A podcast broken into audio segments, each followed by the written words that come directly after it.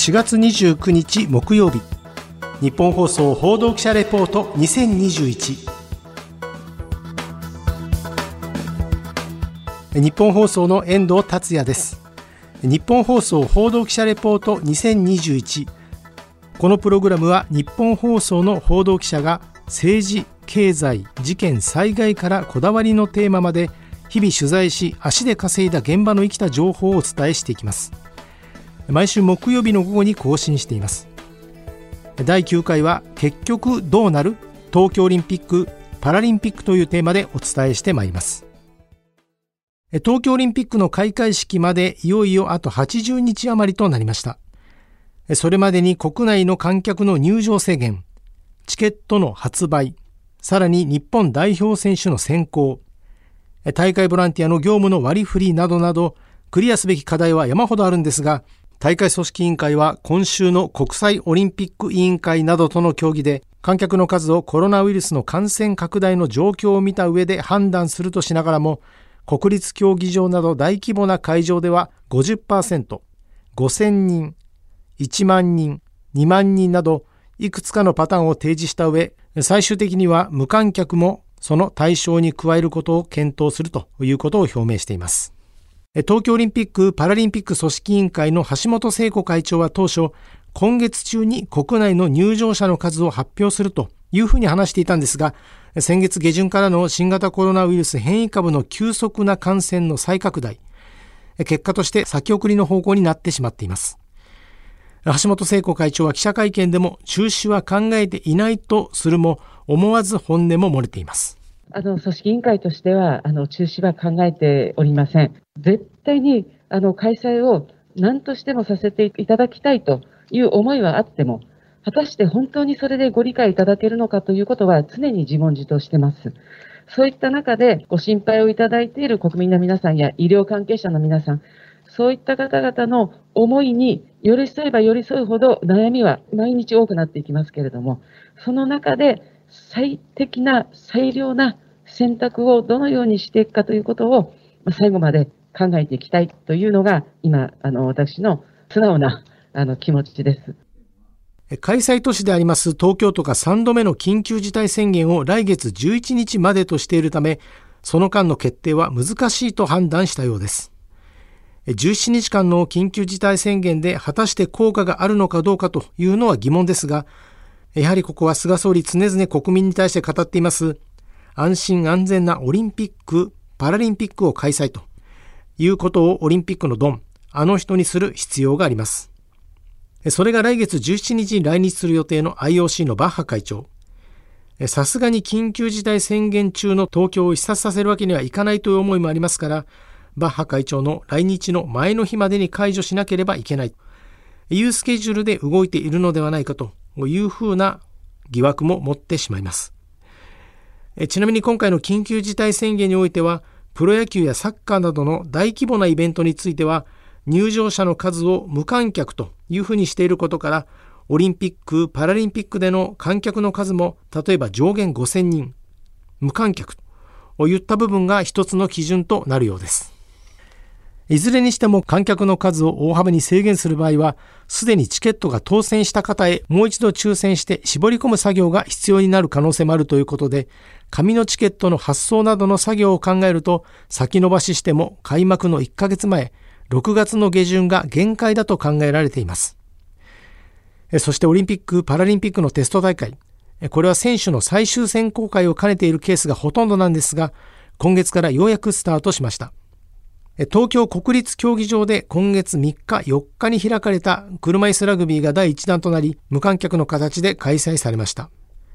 組織委員会の森保夫大会運営局次長はテスト大会終了後の記者会見で感染対策などこれまでのパラリンピックとの運営の違いをこのように話しています。選手があの動く動線のところについては、え、スクリーニングテストを行った方々以外は、え、入れないというような形で行っております。えまあ、これはあの今回のテストでそうしたということでございます。え2番目はですね、えいわゆる消毒の部分については、いわゆる空いている時間のところでですね、えボールの消毒であったり、床をですね、消毒して時間が問題ないか等々をテストしているという形でございます。本来であれば来月21日までに合計で18の大会が開催される予定だったんですが、感染拡大の影響で、そのうち飛び込みやアーティスティックスイミングなどは中止になりました。国際水泳連盟は日本政府に対して、開催に向けて必要な措置を講じなかったと文書で批判しました。競技関係者によりますと、感染対策や費用の負担に関し、国際水泳連盟と日本側で折り合わずに、結果的に日本以外で6月に開催するということになりました。さらに来月9日に国立競技場で予定されていた陸上のテスト大会については、無観客で開催されることが決まりました。組織委員会は陸上のテスト大会を総合的なコロナ対策を試す場、いわばコロナに打ち勝った証の大会と位置づけており、当初は2万人程度の観客を入れる予定でした。しかしながら東京都に緊急事態宣言が発令されたことで結局観客を入れての開催は見送りとなりました。さらに遡って来月1日と2日に有明アリーナで開催されるバレーボールの国際親善試合。中国から選手を招待して観客も入れる予定だったんですが、先週末無観客での開催が決まりました。この大会私も観戦チケットを買ったんですが、結局払い戻しとなってしまいました。今後のテスト大会も観客を入れるかどうか模索が続いていきますが、組織委員会は感染対策として現在4つのルールを挙げています。その1、選手の距離を最低でも2メートル確保。その2、ハグや握手などの物理的な接触を避けること。その3、歌ったり名前などを連呼したりせず拍手で応援すること。その4、30分ごとに部屋と共有スペースを換気するといったような4つの項目を挙げています。一方、先月25日に福島県をスタート地点に始まった聖火リレーですが、大都市圏である愛知県に入った今月5日6日に関しては、名古屋市の繁華街などを通過した際に事前の呼びかけにもかかわらず、沿道には観客が殺到しました。そういった事情もあり、今月13日、14日の2日間行われた大阪では、まん延防止等重点措置の期間中ということもありまして、大阪府の要請を受けて行動、公の道での実施を中止し、万博記念公園の中で無観客、一般の観客はなしという形で行われました。さらに21日の愛媛県松山市でも行動では中止となってしまいました。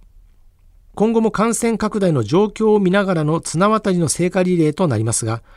東京にやってくるのは7月の9日、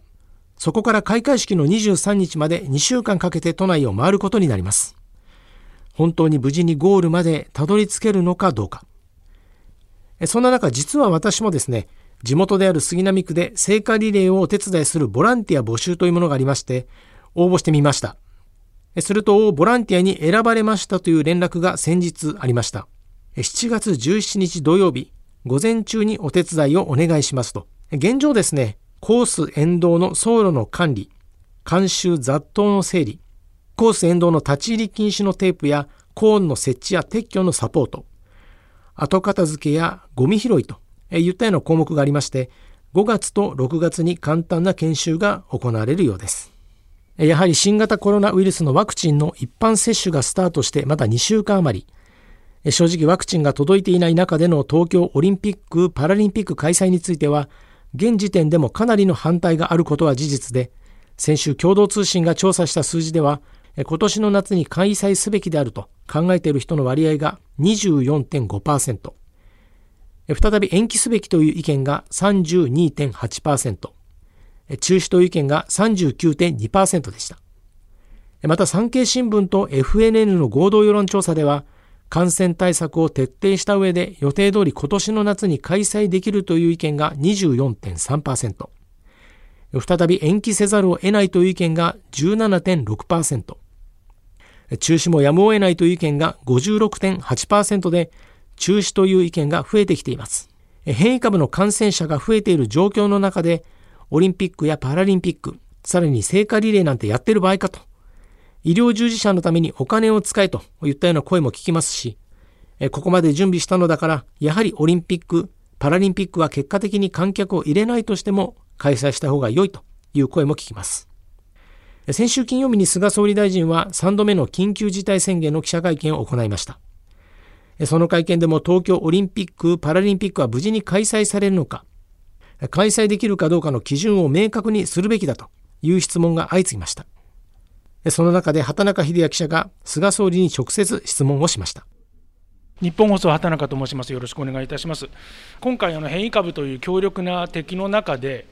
2週間余りという期間というのは、我々どう解釈したらいいんでしょうか、何かこう、もやもやとした気持ちが拭えません。で、この2週間余りというのは、必ず2週間余りでということなのか、まずは2週間余りということなのか、で必ずというのであれば、何か科学的な根拠があるのかどうか知りたいところです。そうでないとなんかバッハ会長の来日に合わせたんじゃないかという、そんな勘繰りも聞こえてきますけれども今回、緊急事態宣言をした場所については、まん延防止重点措置、こうしたことを取っている場所であります。その中で、これからの今の2週間、そこに時間を取らさせていただいたということです。今から始まる2週間でなくて、今日までまん延防止策、続いている場所でありますので、そういう対応をさせていただいたということです。残念ながら現時点では菅総理大臣も明確な見通しという部分は国民に伝えられないでいますが、IOC はオリンピックをやるというふうに言っているという話だけは出てまいりました。もちろん単に賛成、単に反対と意見は様々あろうかと思います。だからこそ私も一人の日本人として、さらに2004年のアテネオリンピックの取材でオリンピック発祥の地ギリシャに足を踏み入れた記者の一人として、やはり実際の聖火リレーの現場やテスト大会の現場で自分の目で目撃したこと、耳で聞いたことを事実として伝えていきたいと考えております。オリンピック・パラリンピックの最新の動きについては来月もお伝えしていきたいと思います。報道記者レポート2021お聞きになったご感想またはこういったテーマで取材してほしいなどメールでお待ちしておりますアドレスはニュースアットマーク 1242.com ニュースアットマーク 1242.com ニュースのスペルは NEWS です。ニュースのスペルは NEWS です。次回の日本放送報道記者レポート2021は宮崎優子記者が担当します。テーマは東京都の飲食店対策果たしてその効果はというテーマでございます。どうぞお楽しみ。ここまでのお相手は日本放送遠藤達也でした。今回もお聞きいただきましてありがとうございました。